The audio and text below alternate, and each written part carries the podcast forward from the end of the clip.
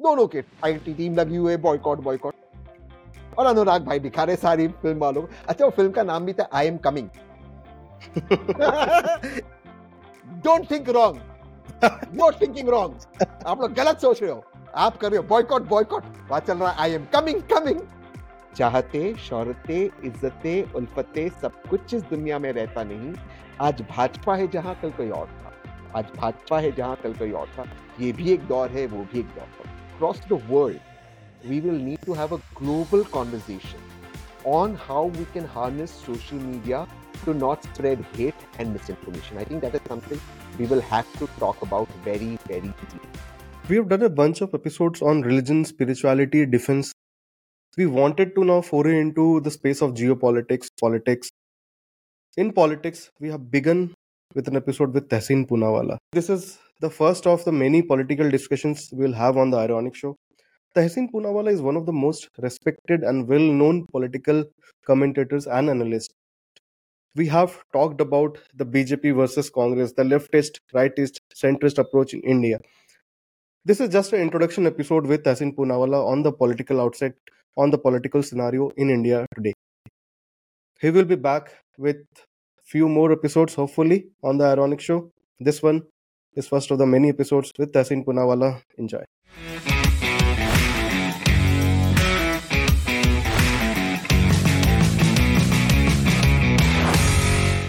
Mr. Tashin Poonawala, TP, welcome to the Ironic Show. How are you, sir? How are you? thank you so much thank you for having me ronick on the show and i'm really looking forward to to being there life is brilliant hakuna matata Honor is all ours, sir. Honor is all ours. Uh, so, Tahsin, I wanted to ask you one thing. Uh, my first question is regarding that, you know, Indian flag that you always have Yeah. on your chest. So, what is Yeah, the and- story behind that? and this. And obviously, your uh, India tattoo, tattoo in flag tattoo in the hand. So, uh, the only identity that means something to me is being an Indian. Because I Absolutely. believe being an Indian is equal to being a good human being. तो मैं सबसे पहले और सबसे आखिर भारतीय हूँ। I am an Indian firstly and lastly so this is very important to me when we got the right to that civilians could host the flag When mm-hmm. Naveen Jindal won that case in the Supreme Court.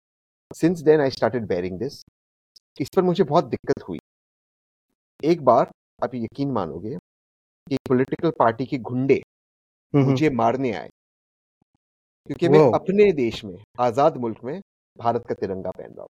आज ये जो लोग आज के जो. लोग देशभक्ति के सर्टिफिकेट सबको बांटते हैं ना उनके घुंडे आए थे कि आप ये क्यों पहन रहे हो? और उनका आपको पता है उनका लॉजिक क्या था? उनका लॉजिक था कि आप ये सब जगह पहनते हो including restaurants night clubs pubs तो वहाँ पे लड़कियाँ आती है वहाँ पर शराब बेचे जाते तो आप ये क्यों पहन रहे हो? अब आप सोचिए। और आज वो लोगों को देशभक्ति के certificate so this is been with me for I don't know ever और टैटू की स्टोरी है मैंने अक्सर बताया दोबारा से बताता हूँ। मैं बिग बॉस कर रहा था। तो बिग बॉस में दिक्कत ये थी कि उन्होंने कहा कि आप ये नहीं पहन सकते तिरंगा क्योंकि अ, Mhm. अगर बिग बॉस में लड़ाई हो गया किसी ने कुछ फेक आया उछाला तो पता है बिग बॉस कैसा होता है तो उसमें कॉन्ट्रोवर्सी हो जाएगी। तो I don't want to be without my tricolour क्योंकि ट्राई कलर मेरी आइडेंटिटी है। और मुझे टैटू करवाना ही था क्योंकि tattoo means everything to me I mean I wanted to do a tattoo and Tiranga means everything to me तो टैटू ऐसा चाहिए था मुझे जो हमेशा परमानेंट हो तो मैंने तिरंगा करा दिया Okay. So, any other tattoos other than that tiranga on the hand?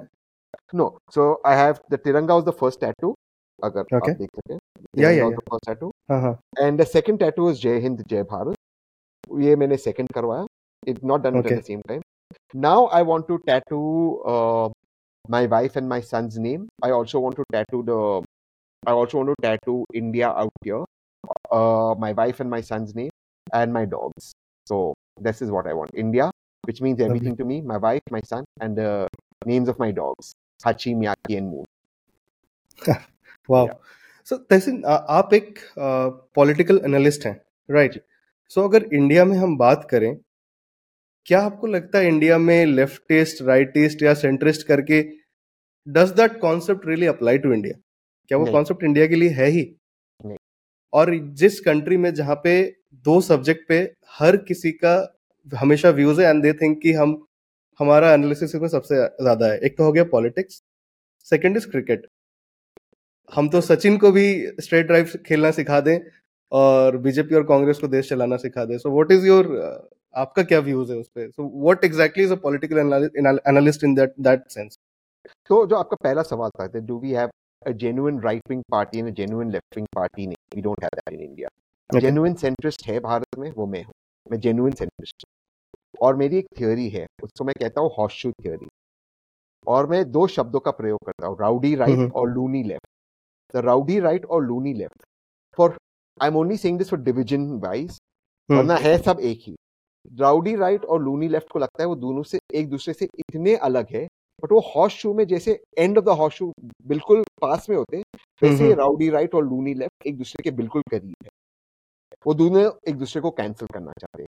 There is no right wing in India there is no left wing BJP is right wing socially but economically it is not at all right wing it is actually left और जो left wing है भैया waste Bengal में left क्यों उखड़ गया?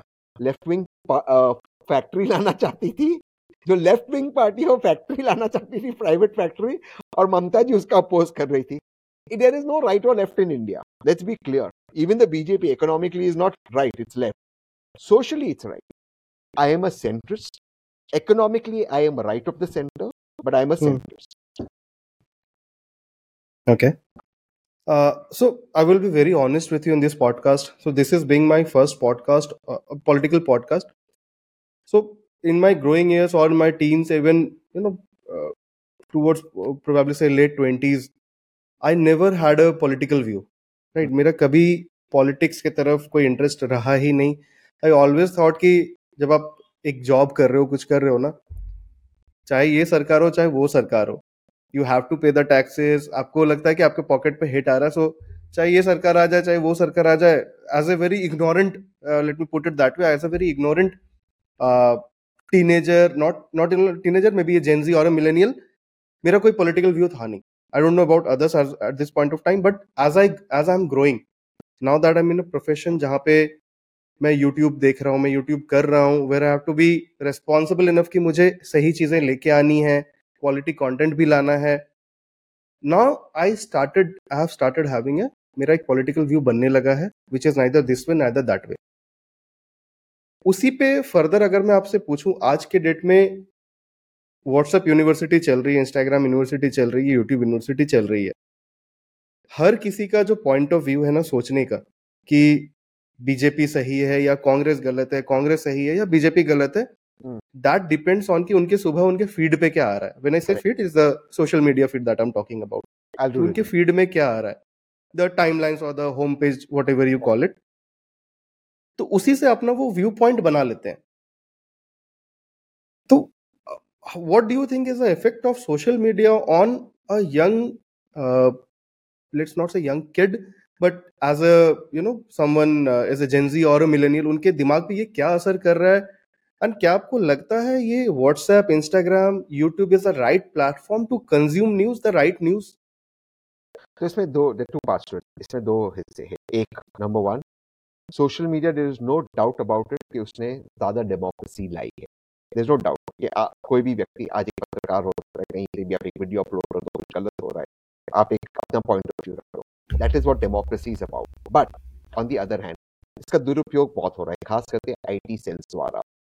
अगर आप देख लो तो एक तरह का झूठ फैलाया जाता है एक तरह का विक्रम कार्ड फैलाया जाता है तो बहुत सारी झूठी बातें जो है खास करके व्हाट्सएप पे या यूट्यूब पे फैलाया जाता है बहुत सारा नाटक फैलाया जाता है।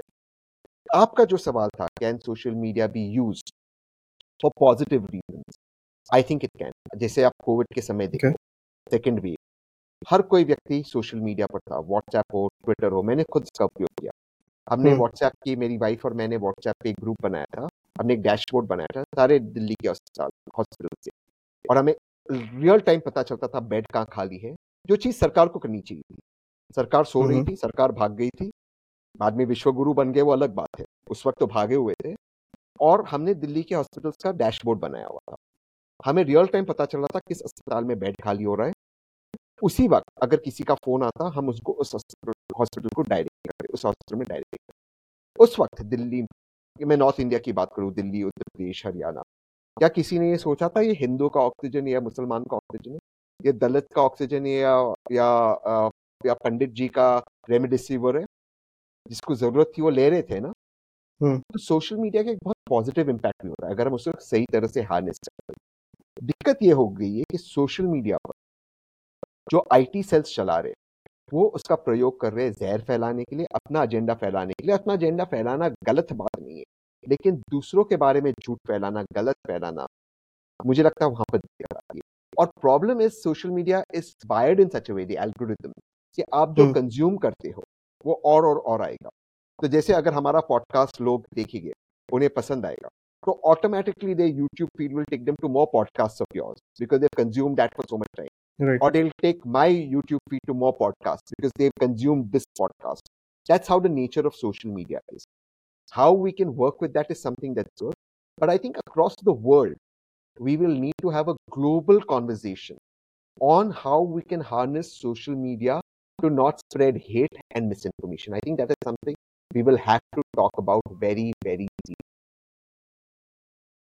So, Tehsin, my second part of the question was ki, are people using this, whatever is coming on their feed, kya usse apna wo narrative bana rahe, rather than going deep into it, rather than analyzing things from a, uh, you know, let's say centrist perspective.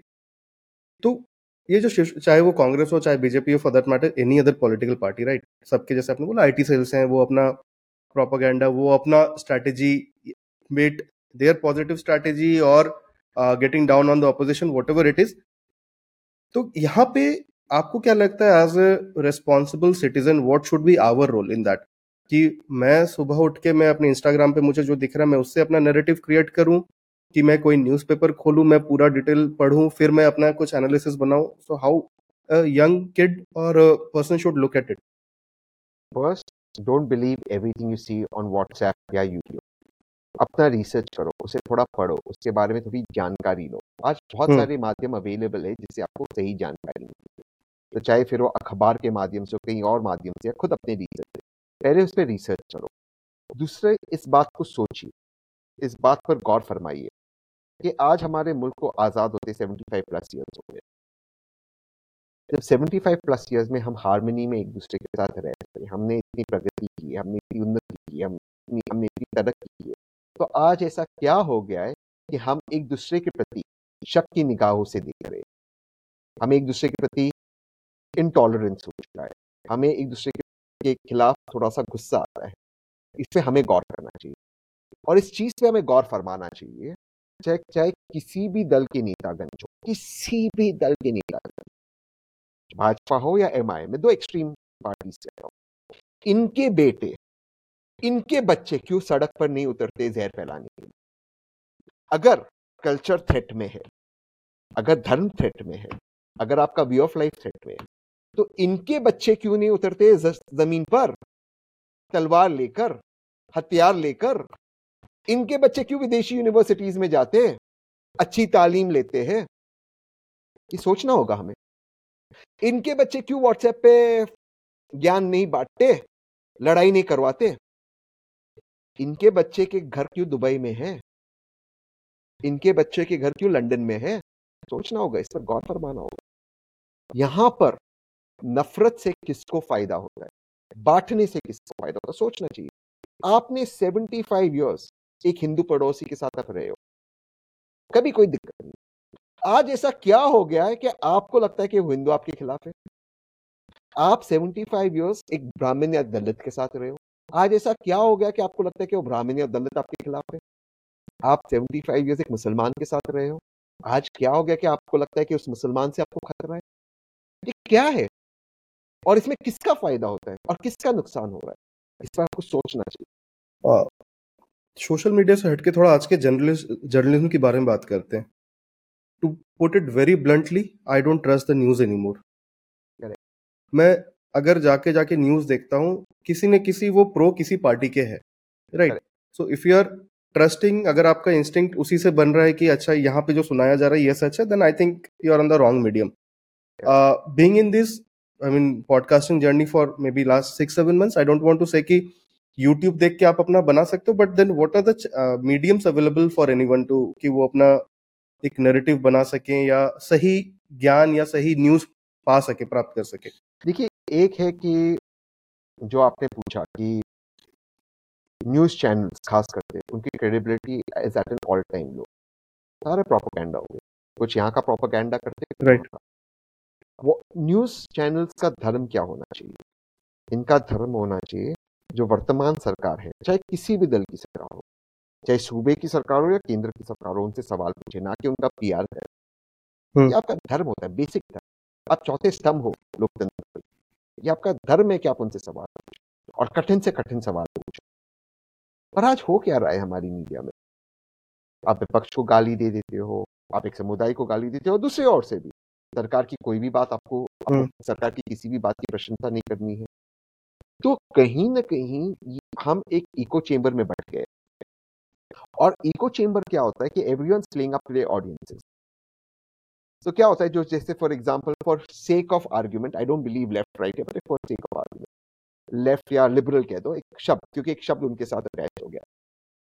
जो ये liberal या left for sake of argument इस शब्द का इस्तेमाल कर रहा हूँ, जो इस साइड के लोग हैं, वो बस वही बात करेंगे जो उनके ऑडियंस को खुश कर रहा है।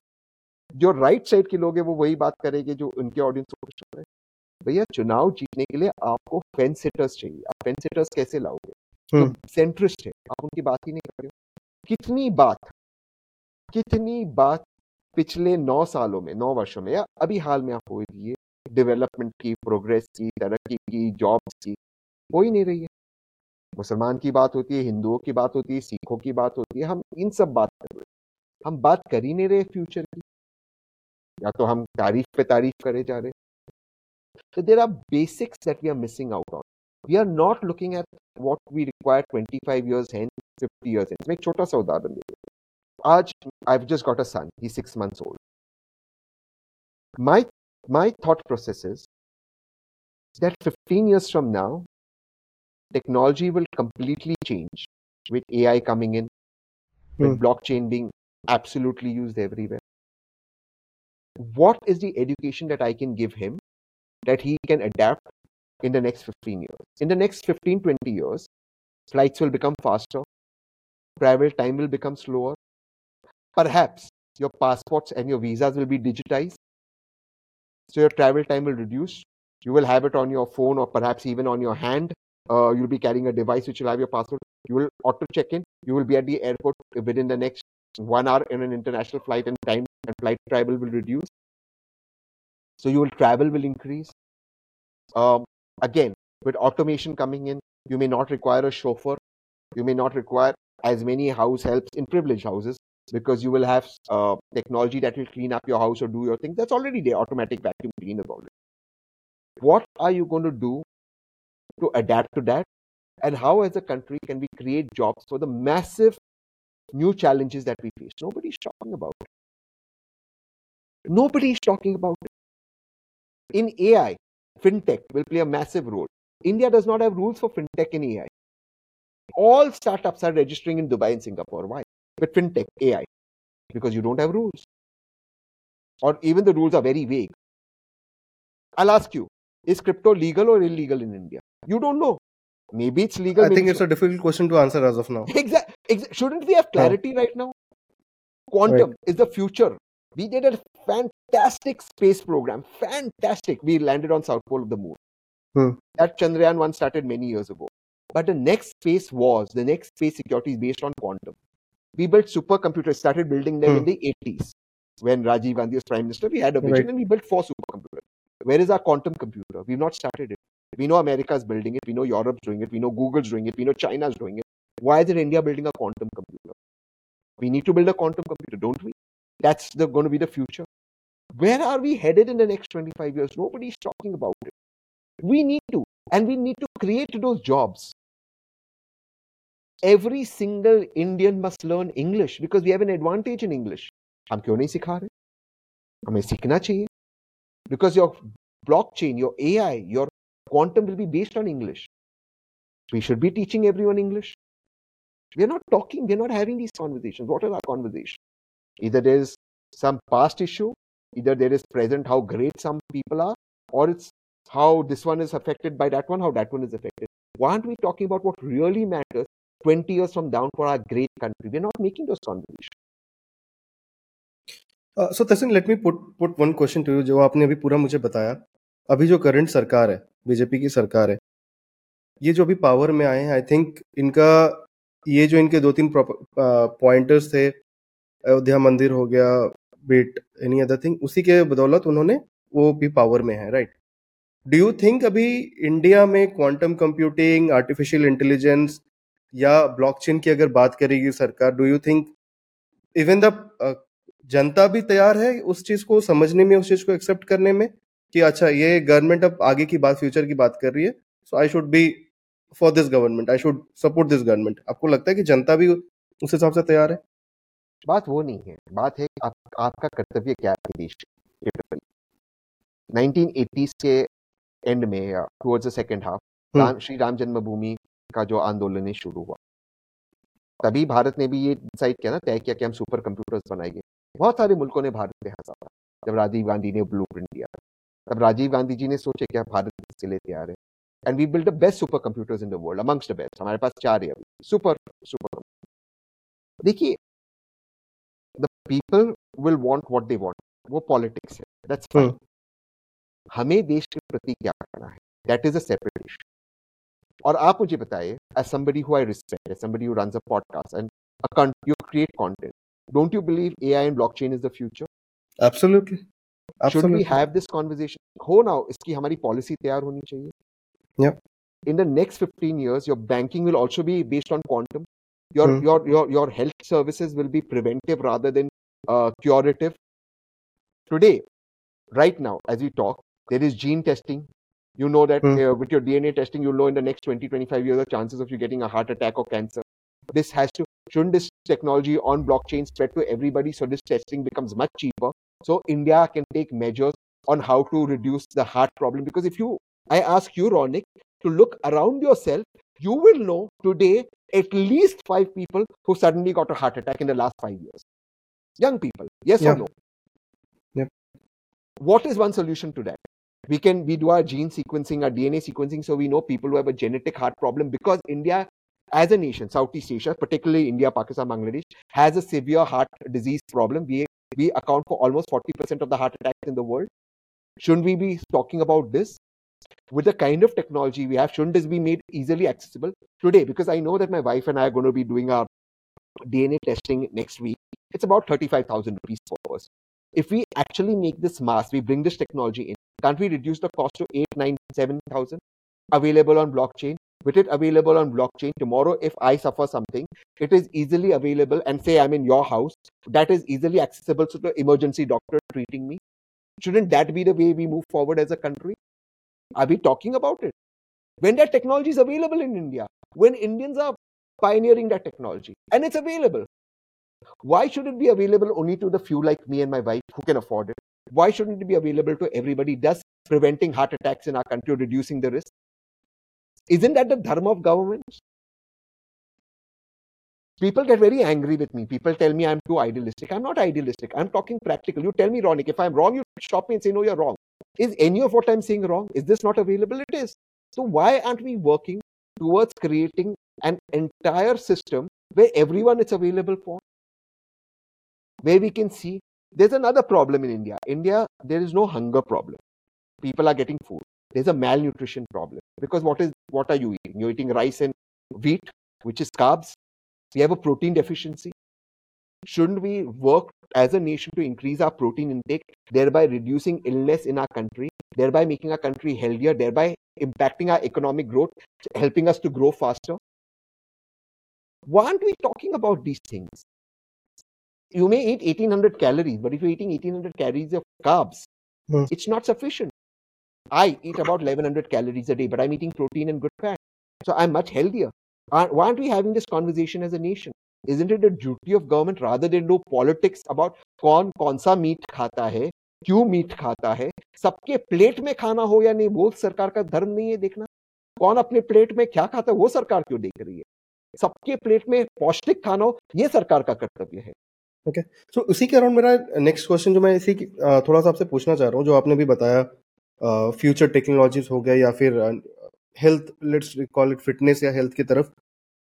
क्या आपको लगता है ये बीजेपी के माइंड में नहीं है और they are not looking forward to क्योंकि because I heard Rajeev Chandrasekhar also saying somewhere कि हम ब्लॉकचेन को ऑब्वियसली हम बहुत वो हम फॉलो कर रहे हैं। We will take the right action on it and my second part of the question is क्या if suppose if Congress was in power today do you think ये एक किसी और स्टेज पे होता?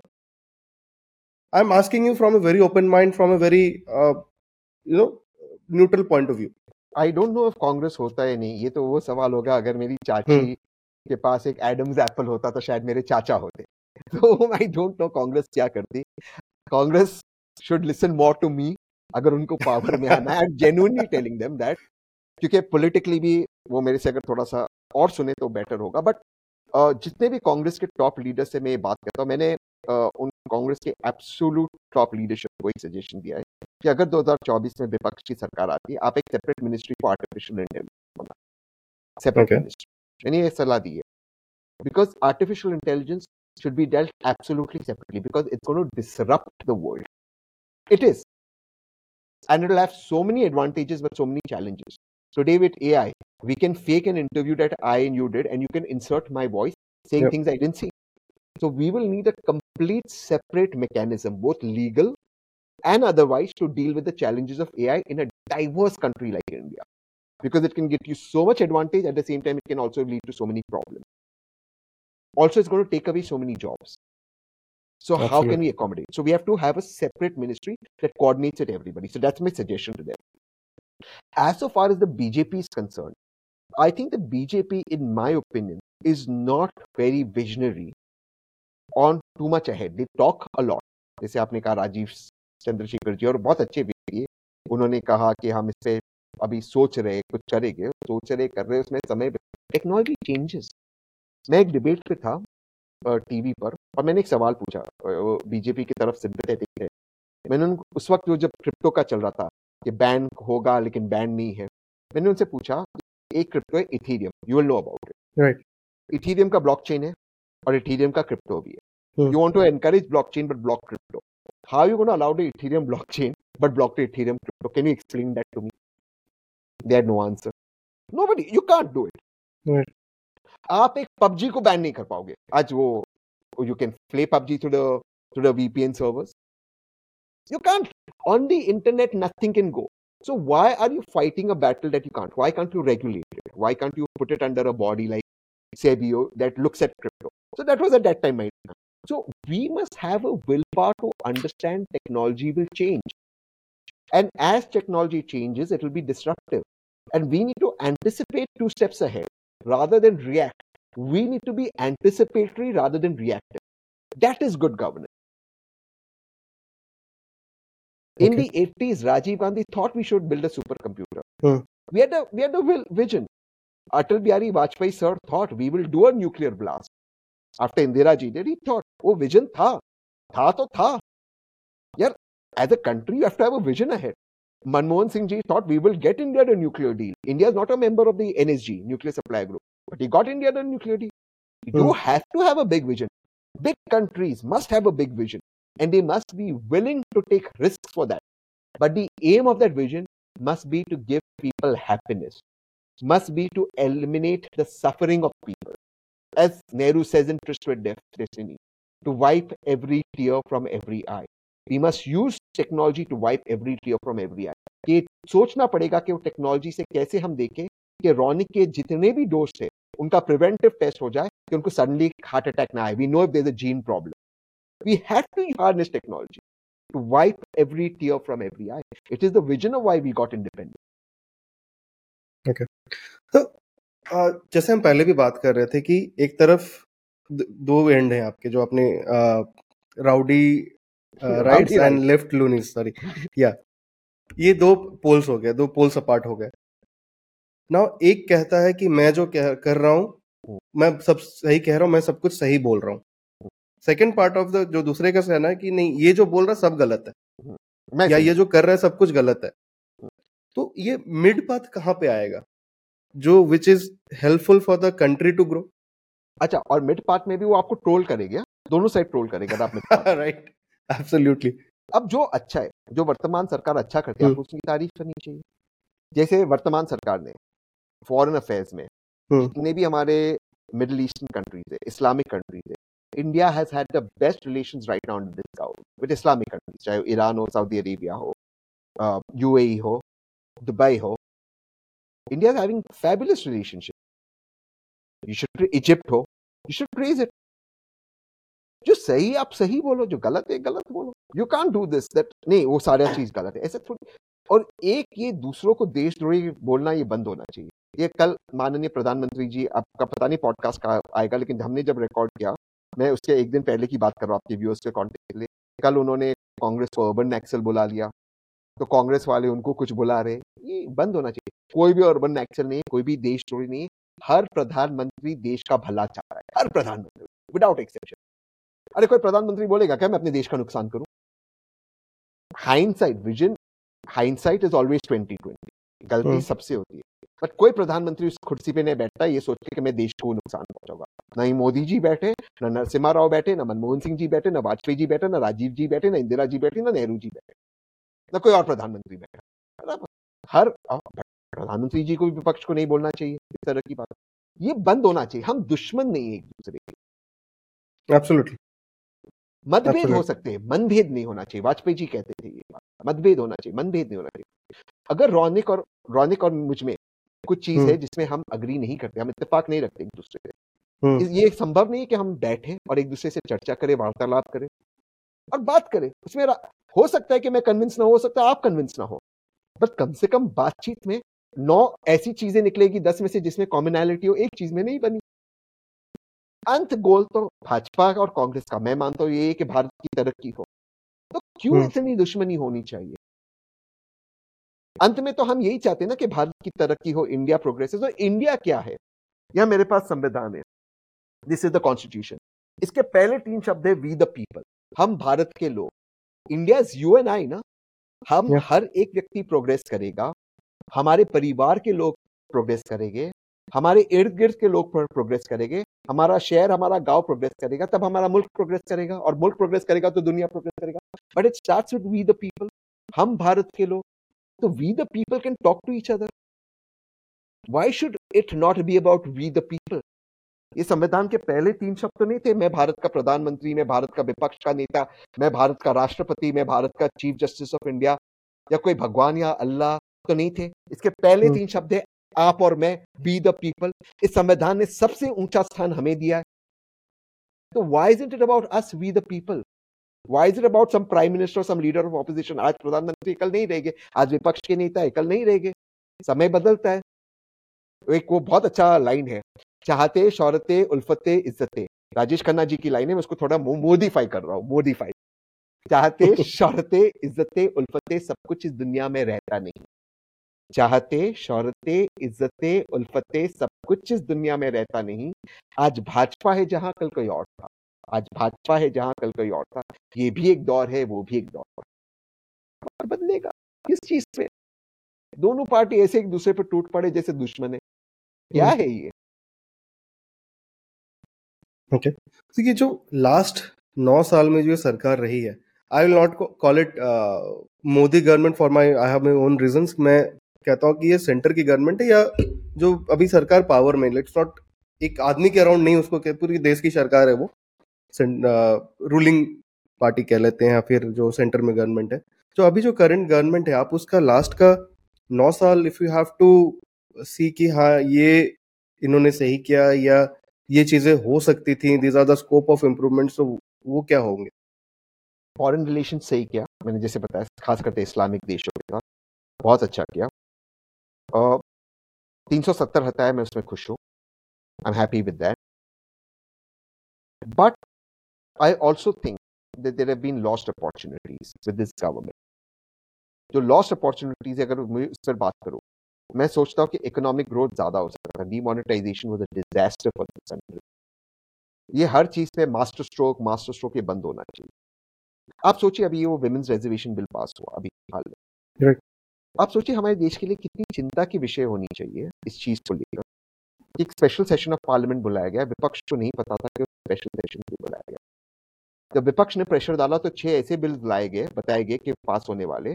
जिन, जो इस स्पेशल सेशन में आई नहीं, यानी कि विपक्ष को झूठ बोला गया। सीक्रेटली एक वुमेन्स रिजर्वेशन बिल लाया गया। और वो पास हुआ जो 2029 तक लागू नहीं होगा 2029 में भी लागू नहीं होगा। एक्चुअली 2034 तक लागू होगा। यानी कि कल के तारीख के, कल के, कल हो ना हो कुछ चीज़ के लिए आपने आज deadline this is not right democracy के स्पिरिट में नहीं है। कोई बीजेपी का सपोर्टर होगा या भाजपा का कोई नेता होगा, मुझे पूछेगा कौन सा कानून तोड़ा। लेकिन व्यासा लिखते हैं महाभारत में। कि is legality without morality legality must encompass morality आप लीगली तो सही थे। आपने बिल लाया पार्लियामेंट में पास किया लीगली सही बट क्या वो मॉरल था? आप विपक्ष को क्यों नहीं बता सकते? और ये 2029 का जुमला, और 2029 में होने वाला भी नहीं, क्योंकि डिलिमिटेशन होगा नहीं। तो 2034 में वो बिल पास तो सवाल ये है कि शुड अ डेमोक्रेसी हम अमृत काल में है मर्डर ऑफ़ डेमोक्रेसी विपक्ष को पता ही नहीं आप बिल क्या ला रहे हो। प्रेशर में आप जो बिल्स लाते हो, वो लाते ही नहीं। सीक्रेटली आप नया बिल लाते हो मास्टर स्ट्रोक आप अपने आप कहते हो। एक दिन आप कहते हो लैपटॉप बैंड अगले दिन आप वही ऑर्डर वापस ले लेते हो। Democracy should not work like that democracy means the voice of the people it can not be कि आज आपके मन में आया कि मैं एक लैपटॉप बैन कर दूँगा तो मैं उसको मेरे इर्द गिर्द जितने भी लोग कहेंगे आ वाह सर वाह this is a master stroke फिर परसों मैंने रियलाइज़ किया कि लैपटॉप तो बैन नहीं कर सकते, क्योंकि बहुत दिक्कत हो जाएगी, हम टेक्नोलॉजी में पीछे गए तो हमने, मैंने बैन वापस ले लिया। वही लोग जिन्होंने कल वाह वाह किया, आपने लैपटॉप बैन किया ताली मारे सर ब्रिलियंट क्या डिसीज़न लिया फार्म लॉज एक दिन आप लाए, देश हित में आप फार्म लॉज लाए, देश हित में आपने फार्म लॉज निकाल दिया। बीच में 700 लोग शहीद हुए। ये थोड़ी डेमोक्रेसी ऐसा चलता है। This is not democracy and we must try and be a democratic nation even more democracy okay so if you have to अगर मुझे आपसे पूछना पड़ा इस गवर्नमेंट करंट गवर्नमेंट जैसे आपने बोला कि foreign policies is there any other cabinet minister और एनी अदर मिनिस्ट्री जिसके काम से आप बहुत ज़्यादा खुश हैं कि हाँ this has work towards the progress of India Nitin Gadkari. Phenomenal okay मतलब उस उस बंदे को आप सुनिए। कभी उन्होंने कभी नेगेटिविटी नहीं कभी किसी को वो अभद्र शब्दों से वो ही डज नॉट एड्रेस एनीबॉडी कभी किसी के प्रति डिसरिस्पेक्ट नहीं, अपना काम करते हैं हाईवेज बनाते हैं, अब आप उसमें एक्सेप्ट करो, नहीं करो फॉर्मूला जो भी, वो अलग बात है बना रहे हाईवे कभी उन्होंने कहा, मेरे पास पैसा नहीं है हाईवे बनाने को। बॉन्ड इश्यू करते, जो करते, अपना जुगाड़ करते रहते, बनाते रहते हाईवे अरे, बढ़िया इंसान है। कभी उनके मुँह से आपने शब्द सुना है? किसी भी विपक्षी नेता के लिए अभद्र शब्द उनका इंसल्ट करते हुए, उनको छेड़ते हुए। What a minister This, Nitin Gadkari ji, should be number two in the government. What a Rajnath Singh ji, again. See with how much respect and dignity Rajnath Singh. देश के रक्षा मंत्री एक उनका रुतबा है एक और है conduct himself so much dignity जब हाल में हाउस में एक बीजेपी के एमपी ने एक विपक्षी एमपी के लिए अभद्र शब्दों का प्रयोग किया और जिस तरह की गाली गलोच की रिलीजियस गाली गलोच मैं उसके रिलीजियस एक रीजन से कह रहा हूँ जो शब्दों का प्रयोग जिस डिग्निफाइड मैनर में राजनाथ सिंह जी ने हाउस से माफ़ी मांगी। व्हाट अ नाइस आप देखिए जो जो डिफेंस को लेकर है, जिस तरह से वो बात कर रहे हैं। इवन जो फार्मर्स प्रोटेस्ट हुआ, उन्होंने ए नाइक स्मिता प्रकाश को उन्होंने एक इंटरव्यू दिया, जिस तरह से उन्होंने फार्मर्स को आउटरीच किया, बिल्कुल लेकर व्हाट अ काम नाइस डिसेंट मैन इतने अच्छे लोग हैं बीजेपी में। I am very impressed by Rajnath Singh ji and Nitin Gadkari sir. बढ़िया लोग हैं। तो हमारे कैबिनेट में और राजनाथ सिंह जी और नितिन गडकरी सर क्यों नहीं हो सकते? क्योंकि प्रधानमंत्री अलाउ नहीं करेंगे। प्रधानमंत्री सर के दिन प्रधानमंत्री सर, ये जो कैबिनेट है, वो शुरू उनसे होती है खत्म उन पर होती है। तो सर अलाउ नहीं करेंगे। हे, गडकरी सर और राजनाथ सिंह सर बहुत पावरफुल है और क्योंकि वो आरएसएस से क्लोज है।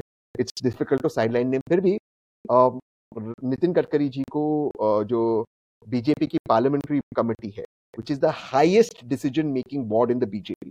जैसे कांग्रेस में होती है CWC Congress working committee BJP में होती पार्लियामेंट्री कमेटी उससे उनको निकाला, निकाल दिया गया।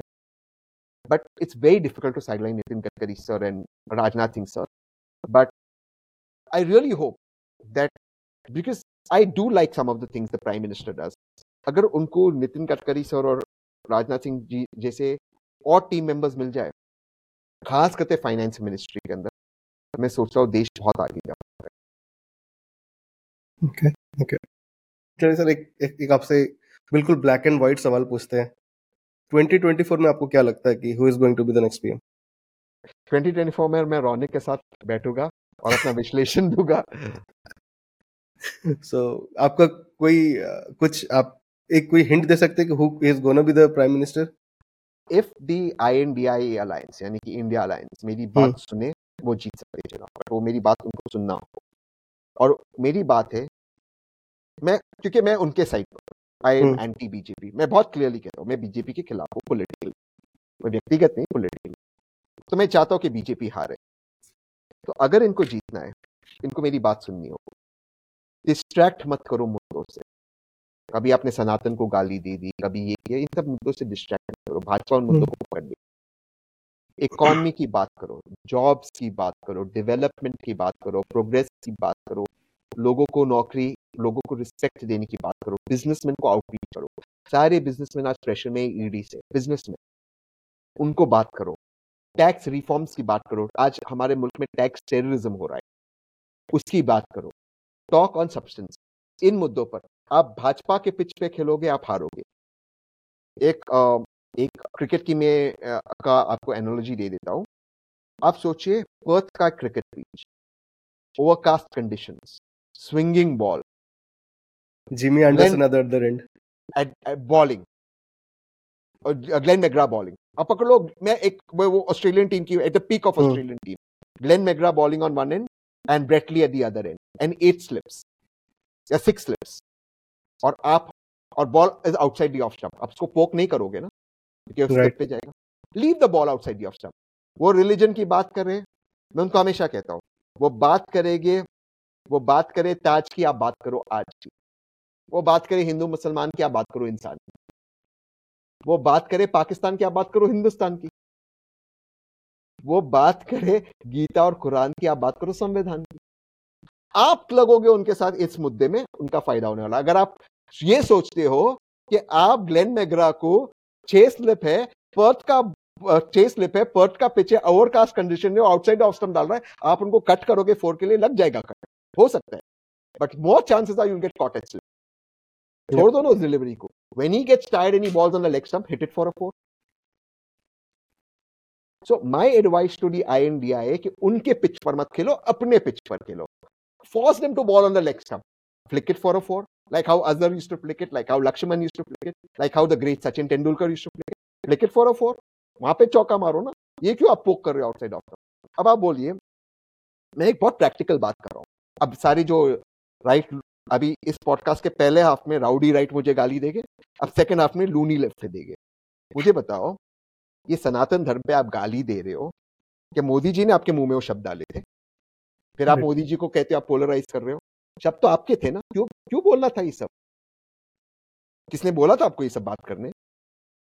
फिर आप भाजपा भाजपा एक पॉलिटिकल पार्टी वो तो लेगी एडवांटेज भैया अगर रॉनिक मुझे फुल टॉस देगा और मैं उसके साथ क्रिकेट खेल रहा हूँ मैं तो मारूँगा उसको आउट ऑफ़ द ग्राउंड क्यों छोड़ूगा? आपने शब्द बोले ना पहले क्यों बोलना था इस सनातन हाँ। पे क्यों जाना था? और पॉलिटिकली छोड़ दीजिए नुकसान। मॉरली भी सोचिए आप किसी एक समुदाय को मच्छर कह रहे हो एच कह रहे हो शोभा देता है क्या? आपको मतलब कौन ये सारी बातें सोचता है? थोड़ा सा if you can calm down and think कि आप क्या कर रहे हो? I think it's important to realise that फिर आप उसमें भाजपा को गाली दे रहे हो। भाजपा ने क्या किया उसमें? वो तो एडवांटेज लेगा ना। अब हर जगह मोदी जी जा रहे हिंदी हार्टलैंड स्टेट्स में, मध्य प्रदेश में, राजस्थान में, छत्तीसगढ़ में, वो सनातन सनातन सनातन की बात कर रहे क्यों कर रहे वो शब्द तो आपके थे। हम्म। क्यों दिया? ओके सो ट्वेंटी ट्वेंटी नाइनटीन उससे पहले का भी जो टर्म था I think more than BJP versus Congress या BJP Congress it became Modi versus Rahul right so do you think it was right on Congress party या जब उस टाइम पे उन्होंने राहुल गांधी को एज ए पीएम कैंडिडेट सामने लाए? सो डू यू थिंक कि वो शायद उनको अवॉइड करना चाहिए था या किसी और को ला सकते थे? और do you think Rahul Gandhi was the right candidate for PM at that point of time Ronic एक चीज़ मैं करेक्ट कर दूँ राहुल जी कभी भी पीएम के कैंडिडेट नहीं थे ना। 2014 में ना 2019 में वो वो कैंडिडेट नहीं थे। Congress not as PM what I am trying to say as a face की the face of Congress exactly the face of Congress but एक चीज़ जानना ज़रूरी है। गांधी परिवार आप उनके you can be pro them against them that's fine that is your democratic right पर इस परि इस परिवार ने देश के लिए बलिदान तो दिया है। और दूसरी चीज़ उस परिवार का कोई भी व्यक्ति पिछले तीस साल से देश का प्रधानमंत्री नहीं बना। राहुल जी बन जाते 2011 में जब वो सारा अन्ना का मूवमेंट शुरू हुआ। क्या कौन वो सही होता गलत होता अलग चीज़ है कौन रोकता उनको? बहुमत थी। यूपीए बहुमत में कोई रोकता उनको? नहीं रोका बन जाते प्रधानमंत्री। उनके लिए क्लैमर भी था बनने के लिए। 2009 में बन जाते। See, I think that the the family, the Gandhi family is not after power. Rahul ji को मैं जितना जानता हूँ। आई जेन्युइनली बिलीव उनके दिल में देश के प्रति कुछ अच्छा करने की भावना है। I really believe that he is a nice guy वो उन, उन, उनका सबसे बड़ा क्रिटिसिज्म क्या होता है राहुल जी का? बहुत अच्छे व्यक्ति पॉलिटिक्स के लिए कट आउट नहीं है। कि पहला लोकतांत्रिक मुल्क होगा जो कहेगा अच्छा व्यक्ति को अच्छे व्यक्ति को पॉलिटिक्स में नहीं होना चाहिए। Sorry to interrupt but I think Rahul Gandhi का लेगेसी तो रहा है पूरा पॉलिटिक्स का राइट right? उनका पूरा लेगेसी वही है। But is there a track record when I say track record जैसे अगर आप अभी पीएम मोदी को देख लीजिए has been the chief chief minister of Gujarat right for two और थ्री टर्म्स ऑलमोस्ट बाकी भी जो है वो लोग भी कैबिनेट मिनिस्टर में रह चुके हैं। Now they are holding the largest of the positions so Rahul Gandhi ji का वो अभी तक रहा नहीं है। सो डू यू थिंक ये लेगेसी है बट ट्रैक रिकॉर्ड नहीं है? इज़ दैट द रीजन की नहीं हो पाया? Yeah i think that uh, the country does want somebody. I do believe that with a with a track record. और मैं ये मानता हूँ मैंने एक दूसरे पॉडकास्ट में भी कहा था और मैं बहुत ओपनली कहता हूँ कि जब राहुल जी यूपीए टू की सरकार में खास करके कैबिनेट मिनिस्टर नहीं बने वो एक गलती थी उनको कैबिनेट मिनिस्टर बनना चाहिए था। कैबिनेट मिनिस्टर बनने से आपका क्या होता है कि एक आपको एक वर्किंग पैटर्न सरकार की समझ में आती है। हम्म। आपके पास एक रिस्पॉन्सिबिलिटी आती है आप उसमें कुछ काम करो तो लोगों को ये होता है जज करते that he is not running after power और hungry for power is very very commendable but to your question that do people would have would people have liked him to be a, have some uh, track record? Yes i think so. Uh, जहाँ तक जमीनी हकीकत है मुझे लगता है अगर वो एक कैबिनेट मिनिस्टर होते तो फ़ायदा होता कांग्रेस को। बहरहाल मुझे ये लगता है और मैं ये मानता हूँ और मैं ये जानता हूँ कि गांधी परिवार it doesn't run behind power I think genuinely especially Rahul Gandhi wants to work for the country. He's a, he's a very nice person. And I hope he can continue to contribute because वो एक कांग्रेस की एक moral force है। वो कांग्रेस को हमेशा सही रास्ते पर रखते हैं। सही दिशा पर रखते हैं। So I think that that's something that I really admire about it मतलब आप सोचो यार वो बंदा उसके बारे में कितना झूठ फैलाया गया। वो चार बजे सुबह उठता है, छह बजे चल पड़ता है, रोज पच्चीस किलोमीटर चलता है। साधारण लोगों से मिलता है, उनसे बातचीत करता है। उसका रियल सेल्फ निकल कर बाहर आया भारत जोड़ो में। और कन्याकुमारी से लेकर कश्मीर तक चलता है नॉन स्टॉप सर्द हो, बारिश हो, धूप हो, भूख लगी हो, चल रहा है, लोगों से मिल रहा है। कभी उसका ही डजन लूज स्कूल अच्छे लोगों से मिल रहा है राइट विंग लोगों से मिल रहा है लेफ़्ट विंग लोगों से मिल रहा है सेंटर से मिल रहा है, महिलाओं से मिल रहा है, आदमी से मिल रहा है। मतलब वो सोचो यार, वो आदमी कैसा है? बढ़िया इंसान है क्या फिटनेस है उसकी? Can he translate that energy into politics? I think that's the key question. Okay. And आपको क्या लगता है Congress where did Congress go wrong ये लास्ट दो टर्म में कांग्रेस कहाँ गलती हुई और किन पॉइंट पे जैसे आपने बोला कि they ask you have lot many points to add जहाँ पे वो सही कर सकते हैं तो व्हाट आर दोस पॉइंट्स जहाँ वो मिस कर गए and how can they come back stronger they are a reactive party वो रिएक्ट करते एजेंडा सेट नहीं करती कांग्रेस या विपक्ष जो भी जो मोदी जी करते वो मोदी जी के पीछे खेलते हैं। सेकंड मैंने मैं एक बात कहता हूँ। सिर्फ़ बीजेपी या मोदी जी को अपोज करने से आप चुनाव नहीं आप चुनाव जीतोगे लोगों को ये बताकर आपका एजेंडा क्या है? वॉट इज़ योर एजेंडा तब आप चुनाव जीतोगे। You can not win an election by only opposing somebody मैं रोज सुबह कह दूँ अरे रोनिक का पॉडकास्ट बेकार है बेकार है बेकार है। एक आध बार कोई मेरी ट्वीट देखेगा दो बार देखेगा तीन बार देखेगा अरे भाई या तो आप मुझे दूसरा पॉडकास्ट दो। सर ऐसा मत तो बोलो लोग यही वाला कट करके इतना ही दिखा देंगे कि ठीक है वी हैव टू उसको ठीक से करते अगर मैं गलत बोलूँ हाँ। अगर मैं गलत रोनिक के पॉडकास्ट से बोलूँ ताकि एक अपकट ना हो तो फिर लोग अल्टीमेटली परेशान हो जाएँगे। लोग क्या कहेंगे? भैया या तो आप पॉडकास्ट करो या तो डायरेक्टर्स टू अनदर पॉडकास्ट हाँ we are to watching it अच्छा मैं जितना नेगेटिव बोलूँगा लोग जाकर उतना देखिए। हाँ, ये भी है। एब्सोल्युटली पॉइंट इज़ कि यू कैन विन अगर मुझे आपके पॉडकास्ट को बीट करना है मुझे। The only option is I start my own podcast या Similarly, if Congress wants to beat BJP, it has to set its own narrative and agenda. अब मैंने एक सजेशन कितनी बार उनसे दे रहा हूँ। शैडो कैबिनेट हो एक शैडो कैबिनेट चलो आप शैडो प्राइम मिनिस्टर मत बनाओ। शैडो कैबिनेट हो। आप मान लीजिए Shashi Tharoor shadow foreign minister to Jaishankar Jaishankar ji press conference करते शशि थरूर कर रहे वो अपना एजेंडा इमेजिन रघुराम राजन अगर वो सोचते देश में अगर उनका भारत के पास होगा shadow finance minister Sachin Pilot shadow home minister Milind Deora shadow commerce minister आप सोचिए इस चीज़ के बारे में। और फिर हम सेट करते रहे आप आपका कैबिनेट बना दो इन इन इन लोगों से। प्रियंका जी, अगर वो आती है shadow women and child development minister एक और स्मृति ईरानी जी बोलती है, एक और प्रियंका जी बोलती है। और आप एजेंडा सेट करो महिलाओं को बच्चों को लेकर। उनके पोषण के बारे में बात करो, उनके न्यूट्रिशन के बारे में बात करो, उनके डेवलपमेंट के बारे में। एजुकेशन मिनिस्टर आप सोचो आपका शैडो कैबिनेट होगा। You could take it up आपके पॉडकास्ट में आते हैं, वो लोग अपना एजेंडा देते सिवाय भाजपा को गाली देने से नहीं जीतोगे आप लोग चाहते हैं आप देश को क्या देंगे राइट right. uh, मेरा एक पर्सनल सवाल है तहसीन आपसे। Why is it so important to have a strong opposition और एक स्ट्रॉन्ग ऑपोजिशन के नहीं रहने से क्या खामियाँ होती हैं कहाँ पे गैप आता है? It's very important to have a strong opposition क्योंकि लोकतंत्र का मतलब ही है कि सरकार और विपक्ष और विपक्ष में विपक्ष ये जो सरकार को इन चेक रख सकता है अगर स्ट्रॉन्ग ऑपोजिशन होता डिमोनेटाइजेशन नहीं होता। Okay. जिसमें इतने लोग जिसमें जिसमें इतने लोग मर गए लाइन में अपना पैसा लेने के लिए।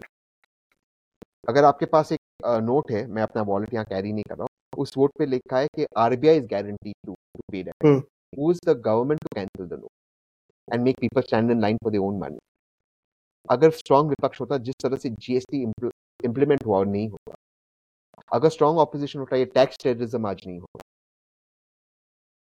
अगर स्ट्रॉन्ग ऑपोजिशन होता दो लाख लोग अपना पासपोर्ट नहीं छोड़ते एक लाख से अधिक लोग भारत छोड़ के नहीं जाते highest why do think that happened वो हुआ क्यों ऐसा और लोग जा कहाँ रहे हैं if not in India then where they going people are going to countries like America, Australia, Canada, Dubai or Singapore. Okay. Dubai I can understand tax benefits. Everyone's going. एक तो टैक्स बेनिफिट्स है।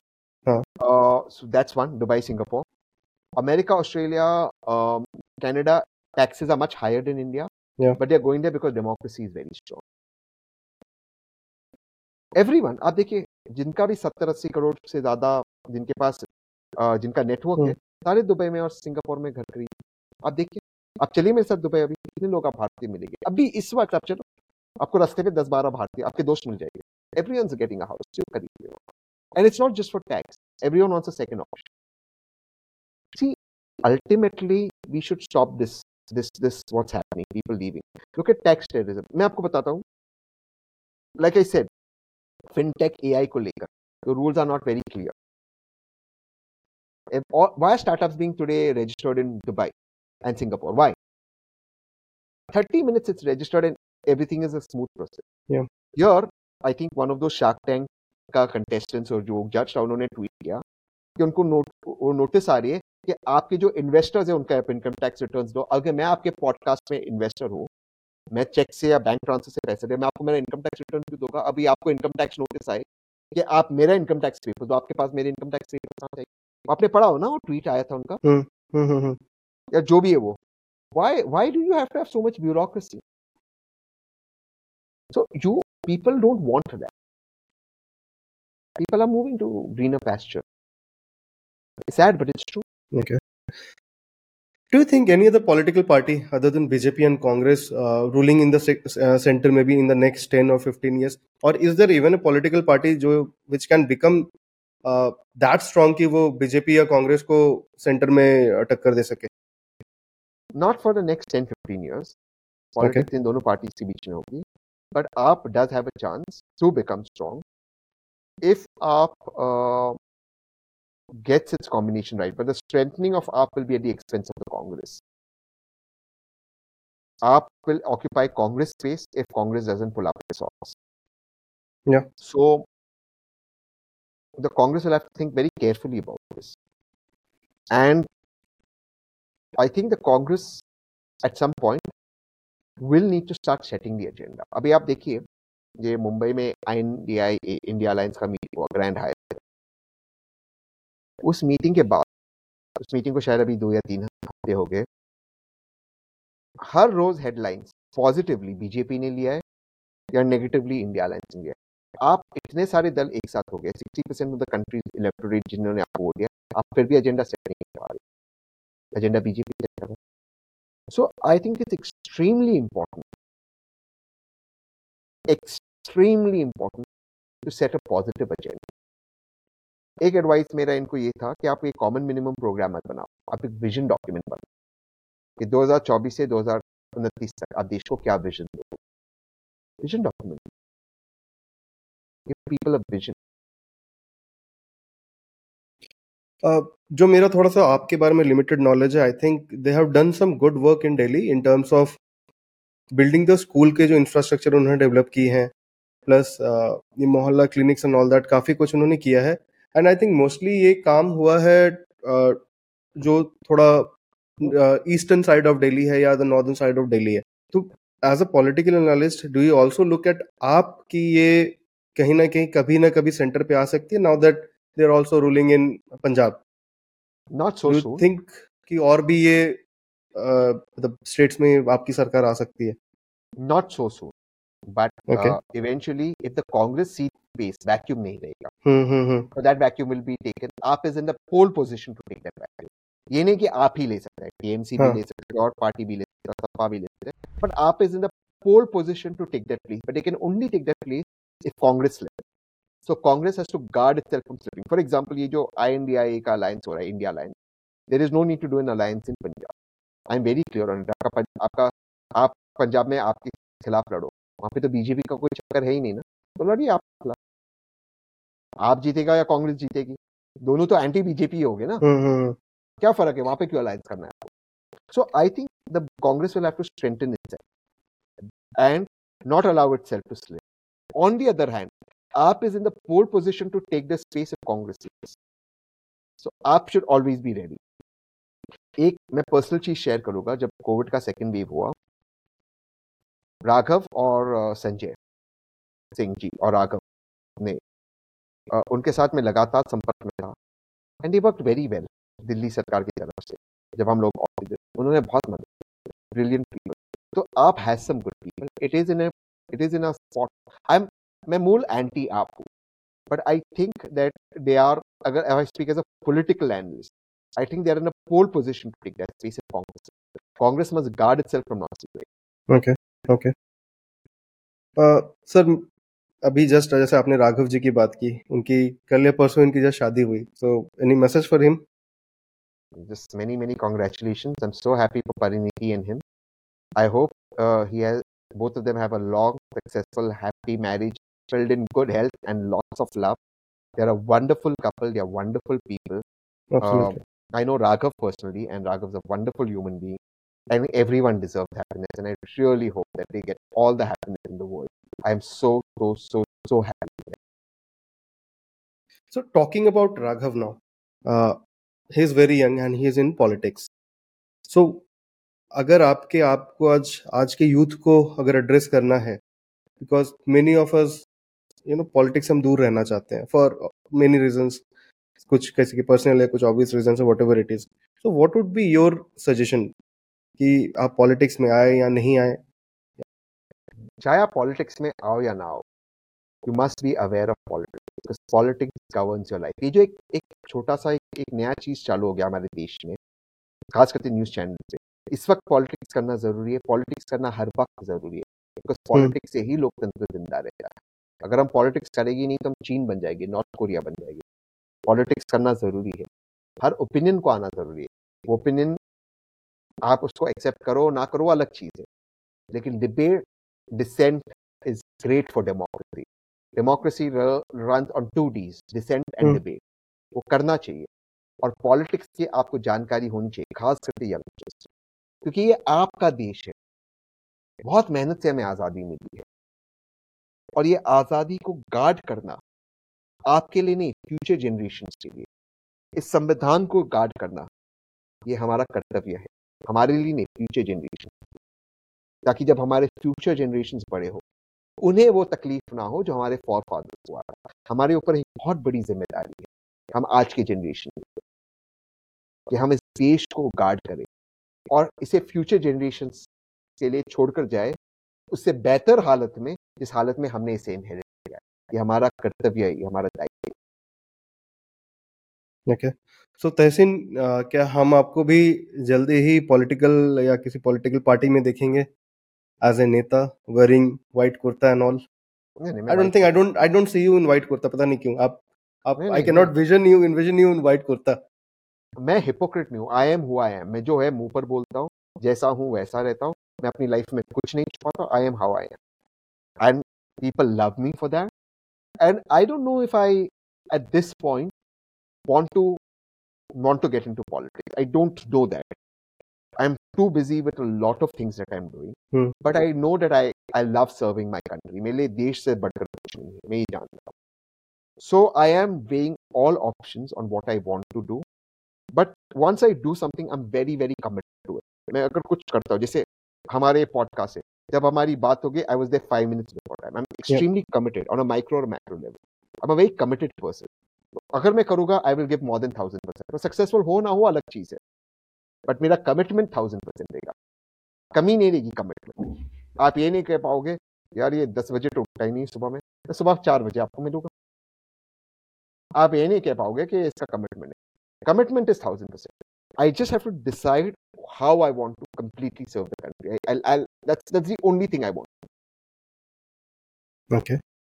Uh, sir ये political analyst जो आप बने ये कैसे हुआ? मतलब how did you get into this थोड़ा मैं आपसे पर्सनल सवाल पूछ रहा हूँ I think enough of politics and all let just get to know each other types of so how did you get into politics? Political become a political analyst.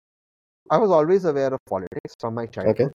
मैं बचपन से uh, मेरे डैडी ने मेरे डैड ने मुझे आदत डाली थी बचपन से अखबार पढ़ने की जब से मैं छोटा था तो मैं अखबार पढ़ता था जब से छोटा था और I was very politically aware तो जब मैं छोटा था मैं विजुअलाइज करता था कि मैं एमपी बनूंगा मैं लोकसभा चुनाव जीतूंगा मैं इसको मिल रहा हूँ so I to play out that as a child was always politically aware. I had a very difficult uh, teenage life after my father passed away. And one day I decided to, uh, my brother and I, now estranged brother and I, decided to move to Delhi. मैं उसके पहले restaurants night clubs I to run them और एक दिन मैं bore हो गया। मैं बोला यार मुझे कुछ करना है। I just just shut moved to Delhi. And uh, as they say, the universe will always give you what you want. And the universe gave me this. Uh, मैंने मेहनत बहुत की है। ऐसा नहीं है कि मैंने रिजेक्शन फेस नहीं किया। लोगों ने मुझे आ, मौका भी नहीं दिया लोगों ने मुझे मौक भी किया लोगों ने मुझे मेरे बारे में गलत भी कहा वो सारी चीज़ें।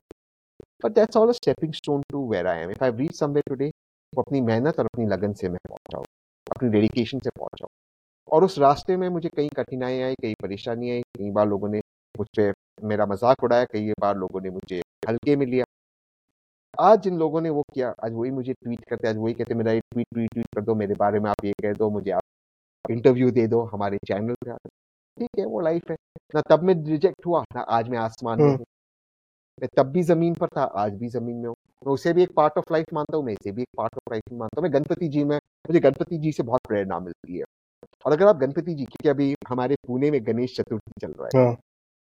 महाराष्ट्र में चल तो सारे देश में रहा है। पुणे में और मुंबई में एक स्पेशल हमारा गणपति जी से एक स्पेशल रिलेशनशिप होता है। कभी मेरे घर के बाहर भी गणपति जी है इसलिए मैं पूना में हुआ तो गणपति जी की अगर आप मूर्ति देखो अधिकतर मूर्ति या आप फ़ोटोज़ देखो अधिकतर तो गणपति जी का एक पैर ऊपर होता है और एक पैर ज़मीन पर होता है। इसका अर्थ क्या होता है? कि आप चाहे कितने भी विजडम आपको विजडम क्योंकि गणपति जी माने जाते हैं प्रॉस्पेरिटी के विजडम के गुड बिगनिंग्स के भगवान। Right. आपको अगर प्रॉस्पेरिटी विजडम और गुड बिगनिंग्स चाहिए एक पैर आपका ज़मीन पर होना चाहिए। तो मैं तो मैं हमेशा उनसे ये प्रेरणा लेता हूँ। हमेशा ज़मीन पर रहता हूँ। तब भी मैं रिजेक्ट नहीं हुआ। आज भी मैं खुशी के मारे आसमान में नहीं हूँ। जो है सो है। आज ये I accepted with gratitude and I live my life in that तो आपको नहीं लगता ये कैंसल कल्चर इंडिया में थोड़ा ज़्यादा ही बढ़ता जा रहा है? कि कोई कुछ भी कर रहे हो उसको एक निगेट करने के लिए दस लोग तैयार हैं। सोचिए कितना जॉबलेसनेस है। एग्जैक्टली और दोनों साइड पर है। वो उनको हाँ। कैंसिल कर रहा है ये इनको कैंसिल कर रहा है। और दोनों मिलकर मुझे कैंसिल कर रहे हैं। मैं पॉलिटिकली भी बात नहीं कर रहा हूँ बहुत ही जेनरिक में भी बात कर रहा हूँ। If you are doing something there is there would be 10 people जो आपको बोलेंगे अरे ये क्या कर रहा है? क्यों कर रहा है? ये तो फालतू मतलब हाँ। Whatever it is it happens मतलब why why it is I have no understanding of that you see, uh, one unfortunate reality, we've developed a new sport. कोई व्यक्ति अगर सक्सेसफुल है और वो नीचे गिरता है सब लोग चीयर करते हम्म। हैं नहीं होना चाहिए। ये लाइफ में अप्स भी होते हैं डाउन्स भी होते हैं we should remain grounded not not bend down to somebody going up and not cheer somebody coming down हमें लोगों से वही रिलेशनशिप रखना चाहिए I think this is important for us to learn as people very important and that's what I try to do so I try to I I feel very bad कि हमें cancel culture में इस वक्त रहते हैं ये इस group का मूवी आ गया तो सब ये वो लोग हम्म। बॉयकॉट करेंगे उस मूवी उस मूवी को वो लोग बॉयकॉट करेंगे। नुकसान तो भारत का हो रहा है ना? एग्जैक्टली मैं तो भारतीय ना। तो अगर फ़िल्म का कलेक्शन कम होगा तो टैक्स कम आएगा। एंड मोर देन दैट वो स्टार को आप अटैक करने से ज़्यादा वो तो चलो वो करोड़ों में कमा रहा है उसको एक शायद उतना फ़र्क ना पड़े। लेकिन बैकएंड में जो कर रहे हैं काम जो स्पॉट बॉयज़ हैं there are so many people stunt man है there are so many it's not not just movie about the producer director actor actress there are so many people behind the scenes आप उनकी रोजी रोटी पे भी तो लात मार रहे हो। गरीब।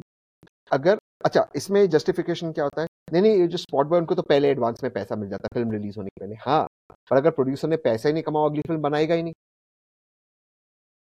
तो देखिए we should not do this we should आपका कुछ भी एजेंडा हो वी शुड ऑल यूनाइट कि भाई कोई भी सरकार हो बीजेपी की हो या कांग्रेस की हो हमें अरेस्ट नहीं करेगी फ्रीडम ऑफ़ स्पीच के लिए और ये हम बॉयकॉट कल्चर नहीं करेंगे। बाकी हम लड़ेंगे अपने बीच। हम्म। कि आप लड़ रहे हो और जिनके लिए लड़ रहे हो उन नेता के बच्चे उनके साथ हैंग आउट कर रहे हैं। अब आप हम्म। देखिए मैं एक उदाहरण देता हूँ बहुत फनी उदाहरण ये शायद आपके लोग इस पर हंसेगी आप जिन आप ट्वीट करते हो Bollywood is bad Bollywood is जो और सारे बॉलीवुड स्टार्स को मेरे मित्र अनुराग ठाकुर जी ले जा रहे हैं अपने यहाँ पार्लियामेंट दिखाने को। कुछ ट्वीट्स तो मैंने पढ़े, जिससे पार्लियामेंट में कपिल शर्मा का सेट हो गया।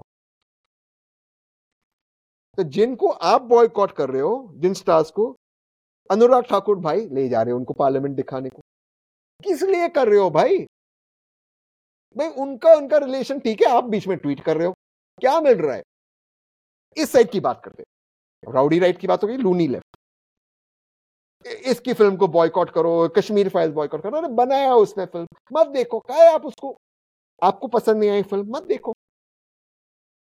आप लूनी लेफ़्ट की मैं बात करो आप तो फ्रीडम ऑफ़ स्पीच के चैंपियंस हो ना? काय को उसकी फ़िल्म को आपको बॉयकॉट करना है? मत देखो। आपको क्या मिलेगा? उसकी फ़िल्म को बॉयकॉट करने हम्म, बना दे दो विवेक को मूवी अच्छी नहीं बनी, अपने आप ही ऑडियंस नहीं जाएगी। अच्छी बनी, लो ऑडियंस जाएगी, आप भी जाकर देखो। और नहीं देखना तो मत देखो। ये ये बॉयकॉट कल्चर बंद होना चाहिए। दोनों से ना ना विवेक से किसी लेफ़्ट के नेता ने अपना रिश्ता खराब किया, ना इन फ़िल्म स्टारों से बीजेपी के किसी नेता ने अपना रिश्ता खराब किया। दोनों के आईटी टीम लगी हुई है बॉयकॉट बॉयकॉट और अनुराग भाई दिखा रहे सारी फ़िल्म वालों को। अच्छा वो फ़िल्म का नाम भी था I am coming don't think wrong not thinking wrong आप लोग गलत सोच रहे हो. आप कर रहे हो. बॉयकॉट बॉयकॉट वहाँ चल रहा है I am coming coming this is but look at this क्या मिल रहा है? आप ये ये दुश्मन देश है. अरे भाई जय शाह दुबई सऊदी वो यू आईपीएल में उन्हीं के साथ बैठा हुआ था. क्या क्या मिल रहा है आपको? रिलैक्स करो भाई. और इनको भी लेफ़्ट वालों को रिलैक्स करो. Left and right and sing for point of understanding ना ये लेफ़्ट है ना वो राइट वो हम्म। हमने एस्टेब्लिश कर दिया। तहसीन भाई आपसे बात करते करते एक चीज़ तो आपका पता चला there is a political analyst side of you and there is a spiritual side of you क्योंकि आप बात करते करते कई बारी that side of you takes over आप Yeah. बोलते बोलते वो एनालॉजी दे देते हो कुछ करते हो। तो ये जो तहसीन पूना वाला को ये स्पिरिचुअल साइड जो है what is it and how is it ये आया कैसे हुआ? आई थिंक वो डेवलप हो गया. I I I don't think Okay. कैसे हुआ. I don't think there was any कोई इच्छा थी इसे डेवलप करने की वो अपने आप हुआ.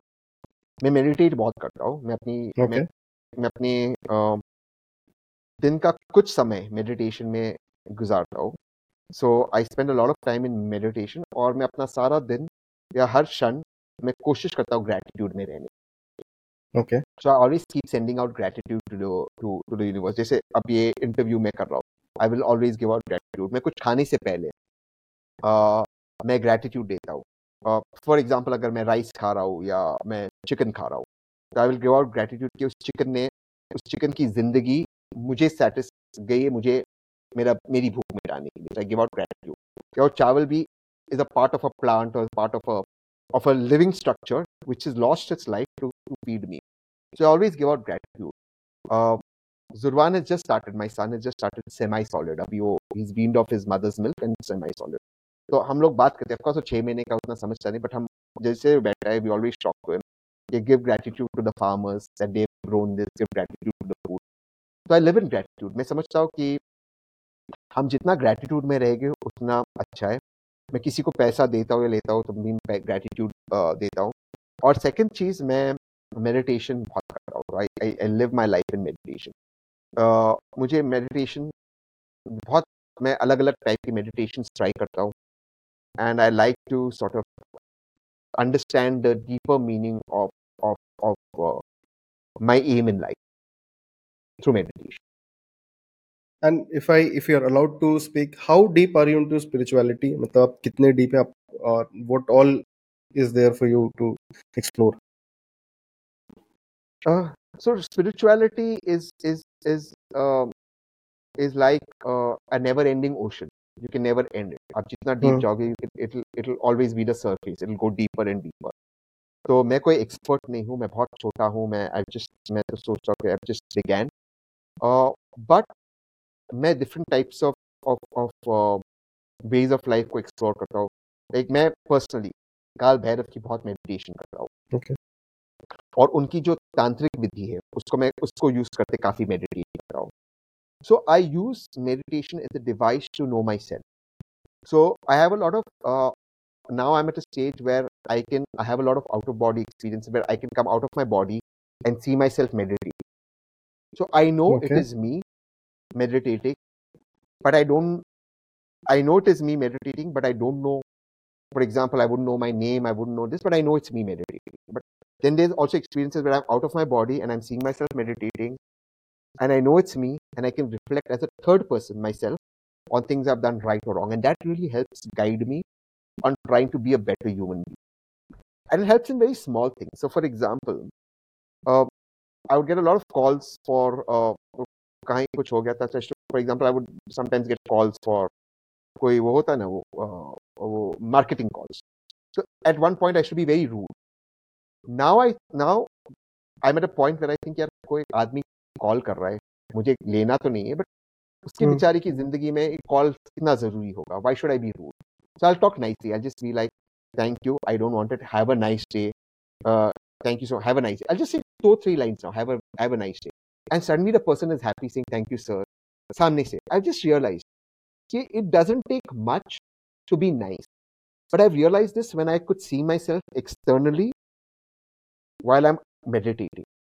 So i realized so now one of my meditation i'm not allowed to talk too much about it. My Yeah, guru told me not to talk about it. But one of the techniques that i do which leads to outer body experiences is when i when i'm outside my body and i'm seeing myself i the outside can analyze me on how my day has been. And then i realized where i could have been better where i was all right and where i was you know where i was uh, very good. I real i analyze that and i try and devise means to improve. It's made me calmer it's made me a happier person it's made me a more giving person. I feel i want it, it started i've started to understand people's pain. Because everyone has problems in life right? So i should i should sort of be a healing touch. So it's helped me do that. Tashin bhai, I know you'll be back for one more episode, yes. Uh, and that's a belief that I have in my heart. तो मैं आपसे इस बारे में बहुत ज़्यादा भी पूछूँगा नहीं. Uh, we'll have a lot to talk in our और next. उस एपिसोड का नाम रखेंगे आई एम कमिंग सर उसका टाइटल ही वही रहेगा. We'll put it on the thumbnail. yes done Tahsin Punawala, I'm coming. Yeah. Okay. Uh, thank you, Tahsin Bhai. Before I Thank let you, you go, I have a personal question with you because that person happens to be my favorite actor.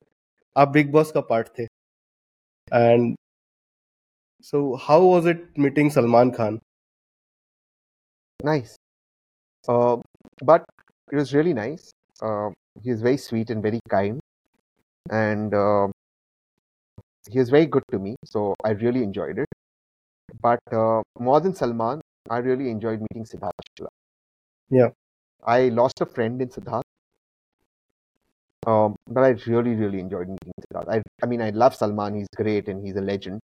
But for me, the experience of Big Boss 13, of course, was meeting Salman, but is also Siddharth Shukla. I will never ever. Uh, I don't think Siddharth Shukla realized how big a star he was. And when I entered the Big Boss house, that's the first thing I told him. So Siddharth walked up to me.